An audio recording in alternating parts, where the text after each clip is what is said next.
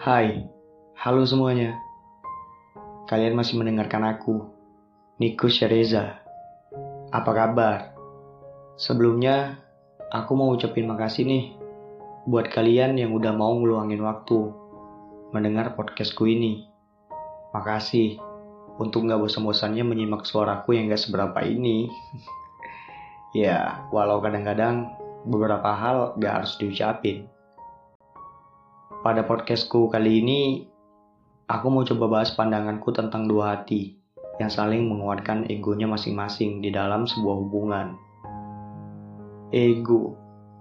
Kalau ngomongin satu kata ini emang agak susah sih. Ya, karena ego itu kan persepsi individu tentang dirinya sendiri yang berpengaruh di dalam tindakan. Menurut Alex Sobur di dalam buku Psikologi Umum tahun 2016, prasangka yang buruk akan mengacaukan pola komunikasi yang baik.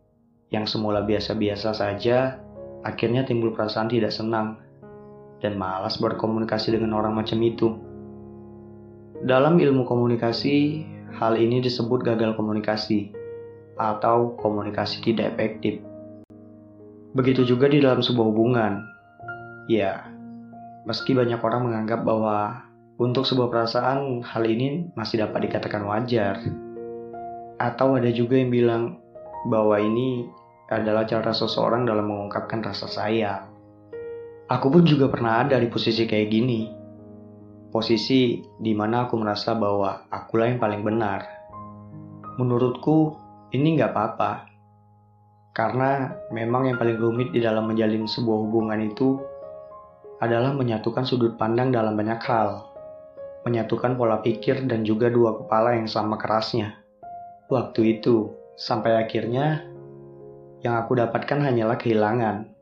Ternyata, gak semua orang bisa selalu memahami egomu yang berlebih. Contoh sederhananya gini deh, kemarin aku teleponan dengan pacarku.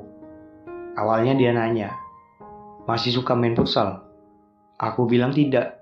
Terus Kenapa katanya? Aku bilang, kenapa sudah agak kurang juga main sekarang. Umur juga udah udah mulai menua. Dia bilang, itu karena kamu merokok. Umurmu sebenarnya masih muda. Terus aku bilang, enggak juga lah. Kenapa dipermasalahin sih? Mau nyuruh aku berhenti merokok kah? Dia diam saja. Aku sebenarnya mengerti. Dia menolak sebuah perdebatan Nah, dari cerita ini kita bisa ambil kesimpulan. Sebenarnya apa yang dibilang pacarku itu benar. Tapi ya, aku seolah mempertahankan egoku. Ya kan, gila juga sih kalau tadinya merokok tiba-tiba nggak jadi nggak nggak merokok lagi. Inspirasi berkurang dong.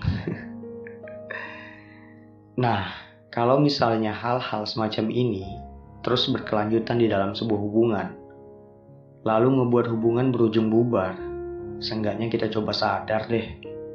Kalau salah, ya bilang salah. Emang kenapa? Nggak ada yang salah kan?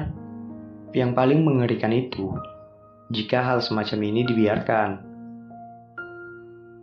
Kamu menuntut dia harus selalu seperti apa yang kamu mau. Menuntut dia menjadi apa yang kamu ingini. Sampai pada akhirnya Nanti dia ngerasa dia tidak lagi istimewa di matamu, lalu memutuskan untuk pergi.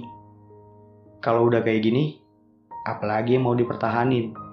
Lagi pula, kayaknya sekarang udah bukan waktunya mempertahankan ego deh. Capek juga kan menjalin hubungan, terus pisah. Cuma karena masalah yang sama. Dan kamu sama sekali nggak mau untuk merubah hal itu. Sekarang tuh udah zamannya menjelaskan bukan lari dari masalah, hanya untuk minta dikejar. Gak semua orang mau ngelakuin hal semacam itu. Sekarang tuh coba ubah diri sendiri dengan menurunkan gengsi deh.